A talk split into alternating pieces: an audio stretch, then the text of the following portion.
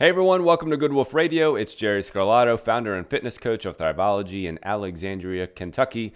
And today we're going to continue our conversation on making better decisions. First, I will remind you to go back and listen to last the last episode, excuse me, which covered the three states that affect our decision decision making in the moment. Um, to quickly go over those three states, the state of mind, the state of body, and the state of hunger. The state of mind has to do with your stress level and your emotions. The state of body has to do with your body's literal position and energy level. And then state of hunger has to do with your state of hunger, whether or not you have eaten or not, and how hungry you are. All of those things affect your decision making moment to moment more than we like to believe most of the time. But it's worth going back and reviewing that and thinking about those things so that you can start to make better decisions moment to moment. If only it were as simple as just changing your state from time to time so that you could make better decisions, then we would all be as healthy as we needed to be and have six packs and all of these great things. Sadly, it's not quite that simple we have a whole level, a whole layer of biases and external factors that play a significant part in our decision making. What I'd like to do today is talk about five internal biases that we have that affect our decision making and five external influences that push us push against our decision making as well. Um, these external influences are things that marketers, salespeople, even friends and family employ to help convince you to do things or unconvince you to do other things from time to time. And the biases that we have are things that every human being has that we that that sometimes are rational, but most of the times are not. And we just it's just we just don't look at them. We just don't pay attention to them. Richard Feynman said Richard Feynman, the American physicist, said that we the goal is to not fool ourselves, and we're the easiest ones to fool because we are us. We are we are us. We are literally on our own heads, and so it's easy to convince ourselves of a million different things and reasonings and justifications and this, that, and the other thing, um, because we can tell ourselves we're right if we really want to, whether or not that is the case. So it's worth knowing some of these biases. Now, the five we're going to go over today are just five of the, I'll say, more prevalent ones, especially in health and fitness. You could find a hundred different biases that human beings have that affect our decision making. So please understand that this is not limited to just these five things that we'll talk about today. There are a number of different ways that we justify our behavior. And it, I believe, and understanding how the mind works and understanding how human beings work, which is what we all are, Homo sapiens, and understanding how we work, we can then make better decisions. And when that happens, then we can hopefully become the type of person that we're trying to become. We can make those changes in our lives. We can pursue higher levels of health. We can achieve some level of mastery. We can feel confident in our skin. We can do all of those things until we decide and start to understand what's going on up here, it's going to be just it's just going to be a lot harder. A lot of health and fitness, most of health and fitness is just especially the last couple of decades has been about what's the diet I need to be on and how do I need to exercise to get where I'm trying to go. Which is important. Certainly like action is what it takes in order to get you to move forward. But the simple fact that 90% of people quit their New Year's resolutions by the end of January, that simple fact alone tells you that it's not a matter of the thing, it's here. It's all in our minds. And and if we don't start to understand that, if we don't start to hit that and nip that in the bud, we're all going to struggle. We're all going to have a much harder time. So that's what today is going to be about. It's about figuring out how to start nipping those biases in the bud so that we can recognize them because trust me when I tell you, it's not like it's not like you become aware of it and then all of a sudden it stops. That's certainly not the case. More likely, the case is that it's going to arise, something is going to pop up, you're going to start to justify it, and then you have to stop yourself and go, what's really happening here? Is am I just trying to justify something or is it actually the case that this is going on? Um, remember, the goal is to not fool ourselves, and we're the easiest ones to fool. So, let's talk about biases, shall we? Um, what is a bias? First of all, a bias is simply, uh, I don't can tell you the technical definition, but it's basically just when you look at things from your perspective, you're looking at it from uh, you're looking at it from your bias, your perspective of things, and each one of our individual perspectives has a different has a bunch of layer of biases, if you will. Um, sometimes we're biased based on our previous experience with our family. Sometimes we're biased based on our experience at work. Sometimes we're biased based on um, even our current health. If our health is good, then we can have a healthy bias, meaning like we have a hard time viewing other people's thoughts who aren't as healthy as us because we're looking at it through our own lens. Um, so that's a bias. I know that wasn't very technical, but hopefully that's helpful. Um, so let's look at five specific ways that we use bias to influence our decisions. Um, bias number one self deception and denial. Self deception and denial. So this bias says that we hear what we want to hear and we deny what is inconsistent with our deeply held beliefs. Over time, we all develop deeply held beliefs. And that's important to a degree. It's important to have beliefs because otherwise, how would we know what to take action on and what not to? But I think it was Warren Buffett, I can't really remember, said you should have very strong beliefs, but loosely held. You should, you should really believe in the things that you believe, but you should be prepared to change them whenever enough evidence shows up that it is wrong. Um, here's an example that I like to use that may bring some denial to you right now. Uh, one of the things that I talk to people or that people ask a lot about is juice, fruit juice, more specifically. Um, what kind of fruit juice should I drink um, in the morning? because I want to improve vitamin C, vitamin D, whatever? Or what are, what are your thoughts about juicing in general? The answer usually is it depends, but it's also at the same time, juice is just basically sugar in a cup, especially fruit juice. If you're juicing fruits, eh, or if you're buying fruit, even if you're buying juiced fruit, quote unquote, the healthy juiced fruit, it's just sugar in a cup, is all it really is.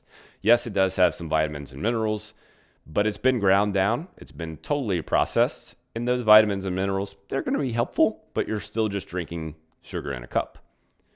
It is very much equivalent to drinking a big glass of Coca Cola or any other such uh, soda because they're both just sugar in a cup. Well, the argument usually is it's natural sugar. I hate to tell you, but the Coke was made of sugar cane, sugar, which is natural. There, it's just sugar in a cup. So when I say that to people, and when you're you may be hearing this for maybe the first time, I don't know, maybe not, you may be denying that that is the case, and you're going to find reasons why it's wrong. Again, the justification: well, it's natural sugar. Uh, well, it's sugar, and it's sugar in a cup in liquid form which is very easy for your body to process. If you looked, if you listened to the calories, um, calories, what the heck was the name of that series? Counting Calories, the Counting Calorie series or the Burning Calories series. Uh, we talked about the more processed something is, the easier it is for your body to utilize the nutrients and the calories in it. When something is processed in a cup in liquid form, very easy for your body to utilize that.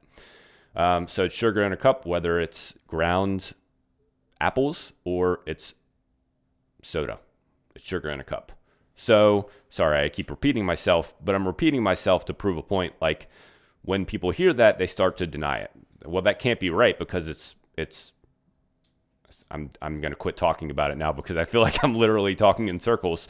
Um, but I could give a ton of examples like that. That is just probably the most prevalent one. Um, understand that we all have these denial tendencies. Whenever we hear something that is a tightly held belief, we want to figure out ways to deny it and to figure out why it's wrong. Where it might be worth, depending on the person who's saying it to you, it might be worth questioning that belief and figuring out if it is is if the new statement is in fact somewhat more right. And if it's not, then you can hang on to that belief. Congratulations. It supports, you know, your your you can be vindicated in your belief, if you will. Okay, let's move on to the next one because like I said, I I could just say that those three sentences over and over again because it's that important to understand. It's just sugar in a cup.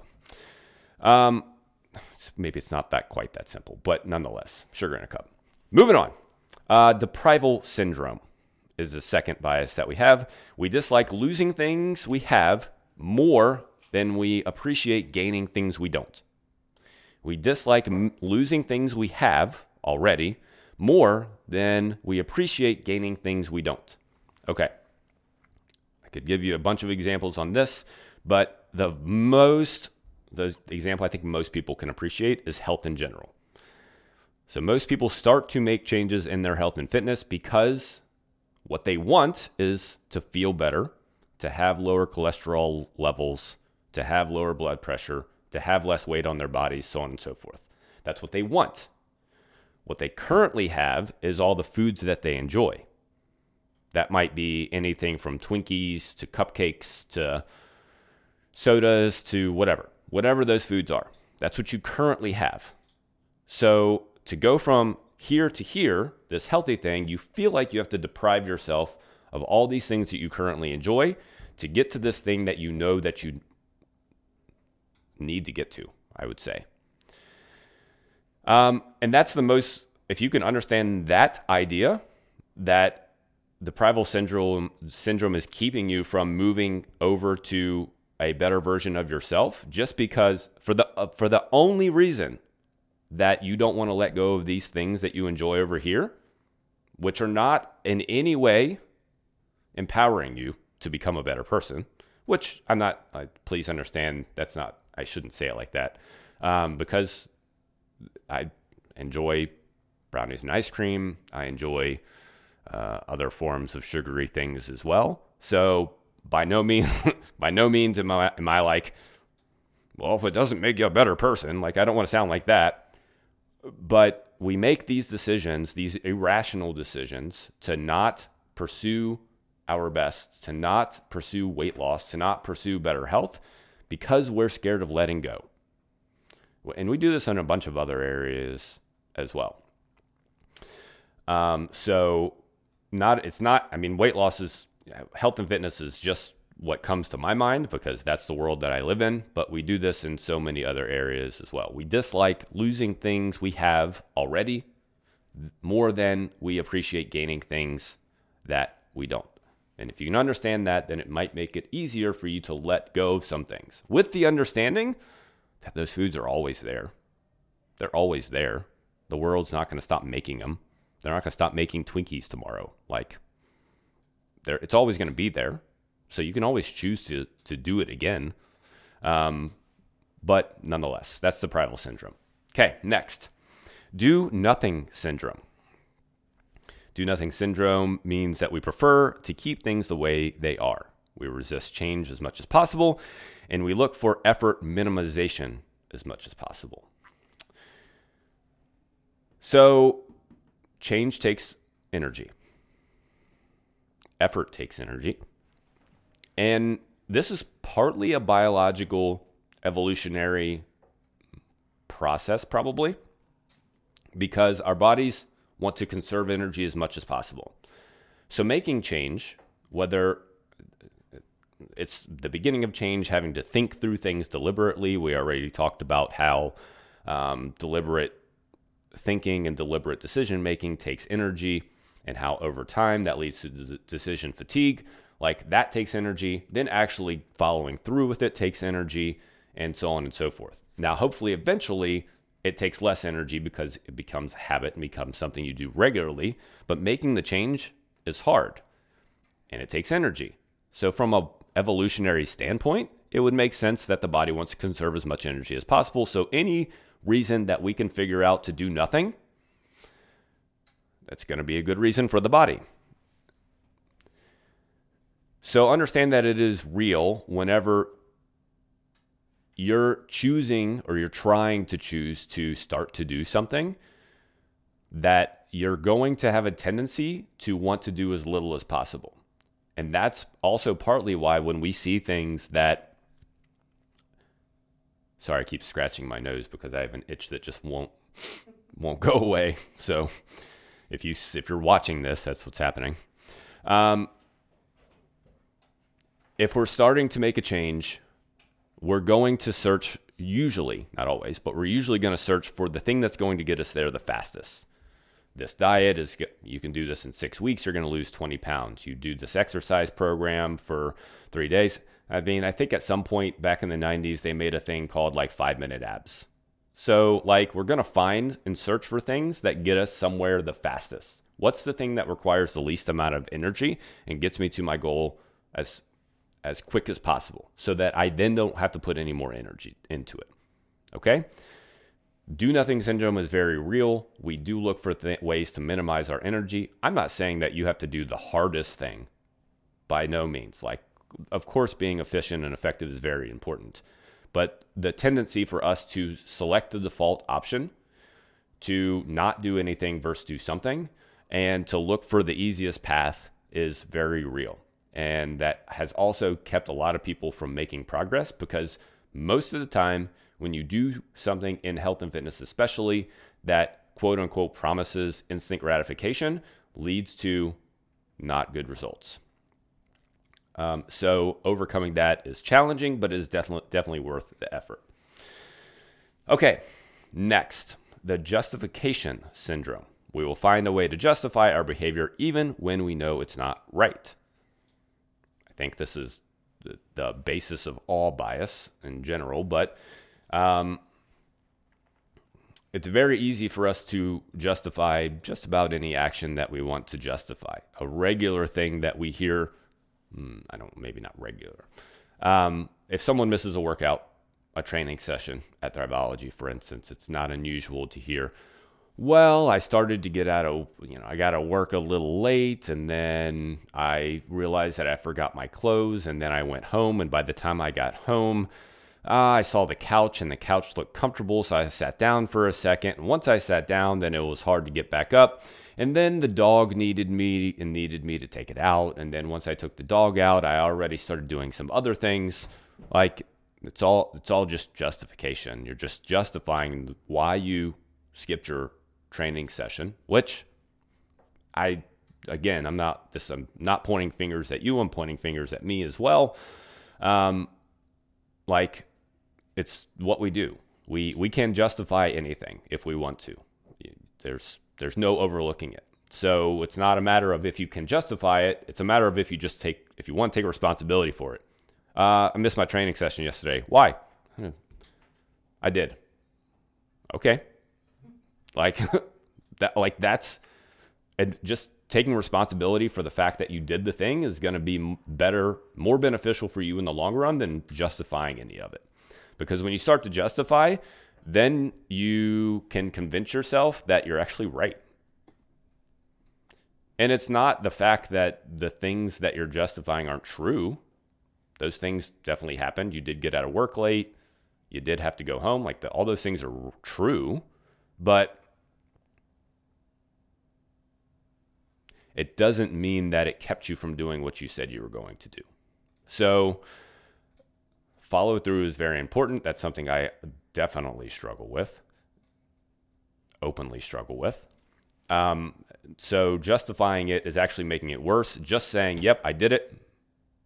I just did it. I chose to, is going to be more beneficial for your mental well being in the long run. Um, so it's worth thinking about. Lastly, consistency. Take a quick sip of some delicious water. Oh, wow. Sorry.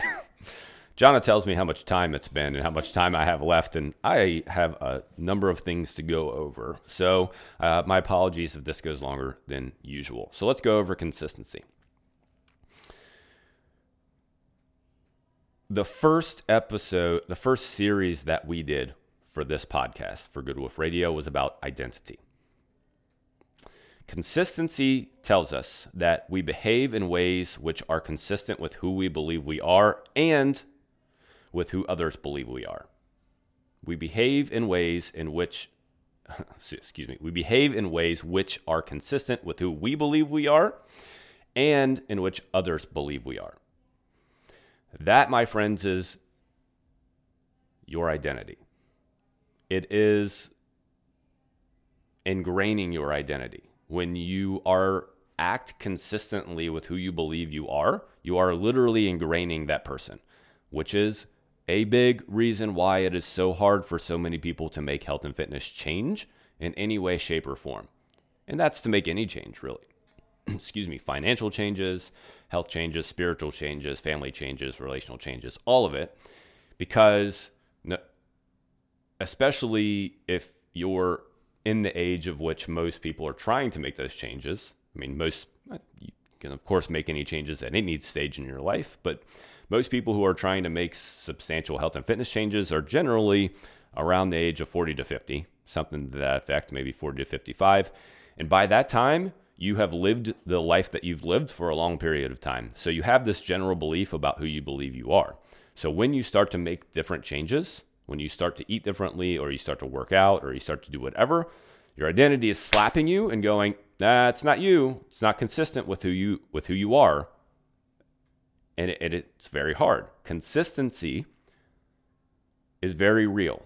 And when we work against our current identity and who we believe we are, when we're changing, it's challenging because we're basically going, we're telling our current self, like, um, sorry, it's you're not good enough. I'm gonna I'm gonna change, and our current self is going, no, I am good enough. Just stay here and be comfortable. Um, I don't know what that was, but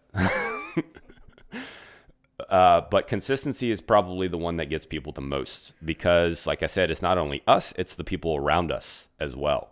If you have ever been the kind of person who has made a good change in your life and people around you have recognized it and they've gone, Well, you're no fun anymore because you don't go out and drink with us, or, Well, that's not, you're just not cool anymore because what do you mean you don't want a cheeseburger and fries? Or, it, don't you usually get a big gulp whenever we go out or whatever the thing like whatever the change is that you're making like that's people around you expecting you to be to be a certain way and have a certain identity. And when you start to change that people don't like that. So not only are you pushing back on yourself people around you are pushing back on you at the same time. And the urge to be consistent with who you have been around those people and with yourself is very real. So overcoming that is very very important. Um, so understand that consistency will definitely have a huge impact on you. Okay, so that's five biases that we have that influence our decision making self deception and denial, deprival syndrome, do nothing syndrome, justification syndrome, and consistency. All of them play a significant part. Now let's look at external factors. In other words, things that people around us do to try and push on us to influence our thinking and influence our decision making. All of these are done by I mean this is this is there's a book called um, Influence, I believe is the name of the book by Robert Cialdini. He literally wrote the book on how to influence people, and marketers use his I think he has seven ways in which to influence people. We're going to go over five of them today. Actually, I don't think all five of these these are in his book, um, but it's a great book. It's worth definitely reading. That way, you can go a little more in depth in the in these ideas. But these are five ways that marketers, salespeople, friends, family, all the all employ to push against you or push you to make a certain decision. Um, number one, is simply associ- association. Association.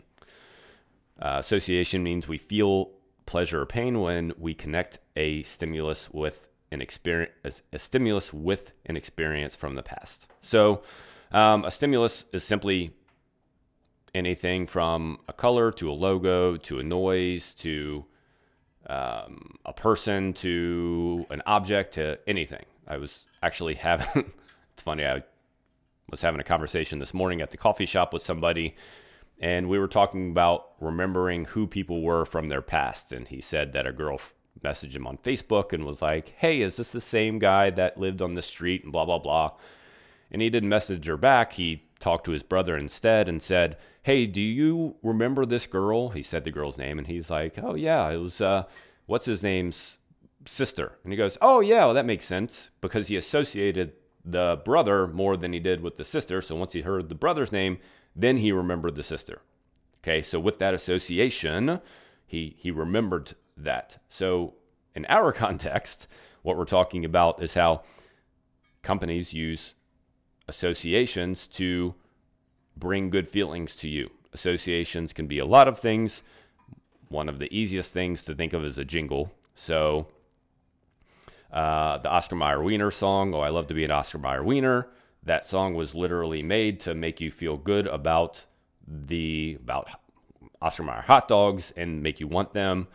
Um, there have been a number of different songs. The pull up song, I'm a Big Kid Now, like the number of jingles that are out there that I'm sure ring through maybe maybe they don't ring through your head, but that come to mind maybe when you're thinking about things that you need to buy.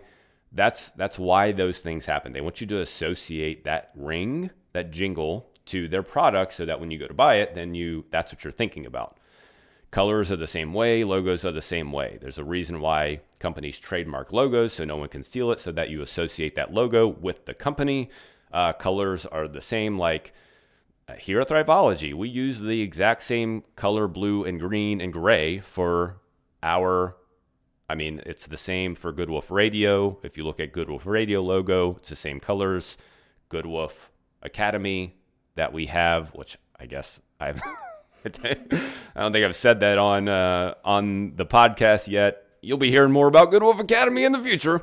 Um, but same colors, like same blue so that we're trying to associate the colors, the blue, green, and gray colors that we have with the brand of Thriveology so that you get the good feeling with it. Like it's just a normal thing, but I think it's important to also understand that that's what's happening. People are trying to associate things. Companies, especially, are trying to associate these jingles and colors and logos to good feelings so that you want to buy them. Uh, next is reciprocity. We've all fallen victim to this. This basically means that you return a favor with a favor. If you've ever been sent, say, stamps from not Goodwill, but some other nonprofit organization, they'll send you stamps and say, hey, here's some stamps. By the way, can you donate to our cause? People are more likely to donate to a cause if they're sent something first. It's reciprocity. You feel like you have to give back. Um, another example, um, actually, there was an interesting study done where the researchers sent out I'll just make up some numbers, a thousand Christmas cards to random, a thousand random families, say. And of those thousand, this is again a made up number, it's, I think it's close to it, like 800 of them sent Christmas cards back. Didn't know the people, had no clue. They were just random people across the country, and these people sent them cards back because they felt the need to return a favor with a favor.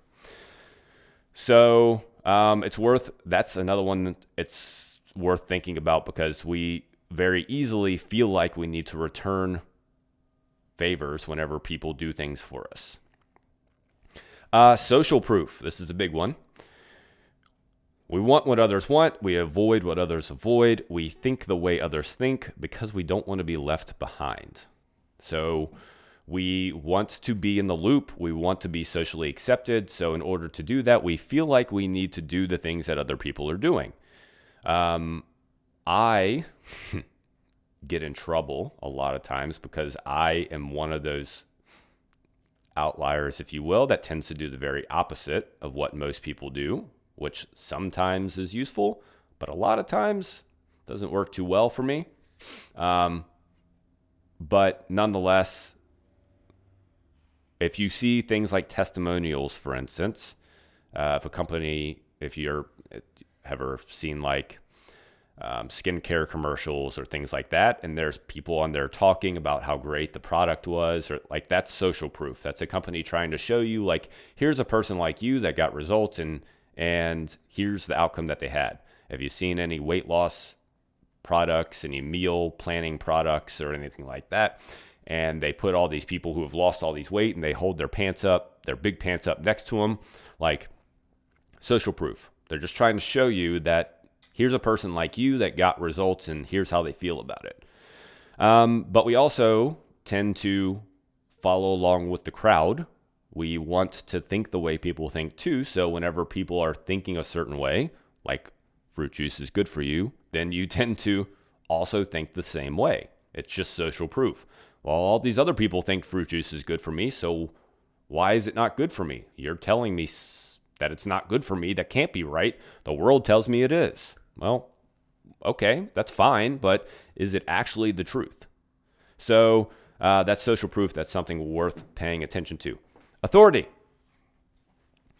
Authority is means we tend to obey authority, especially when we're uncertain or with others. When we're surrounded by people, we tend to pay attention to authority as well. Um, a good example here are doctors. So doctors give lots of you know, you go to the doctor for checkups and they're there to help you improve your health. Um, and so sometimes they'll give nutritional information or they'll give exercise information or things like that.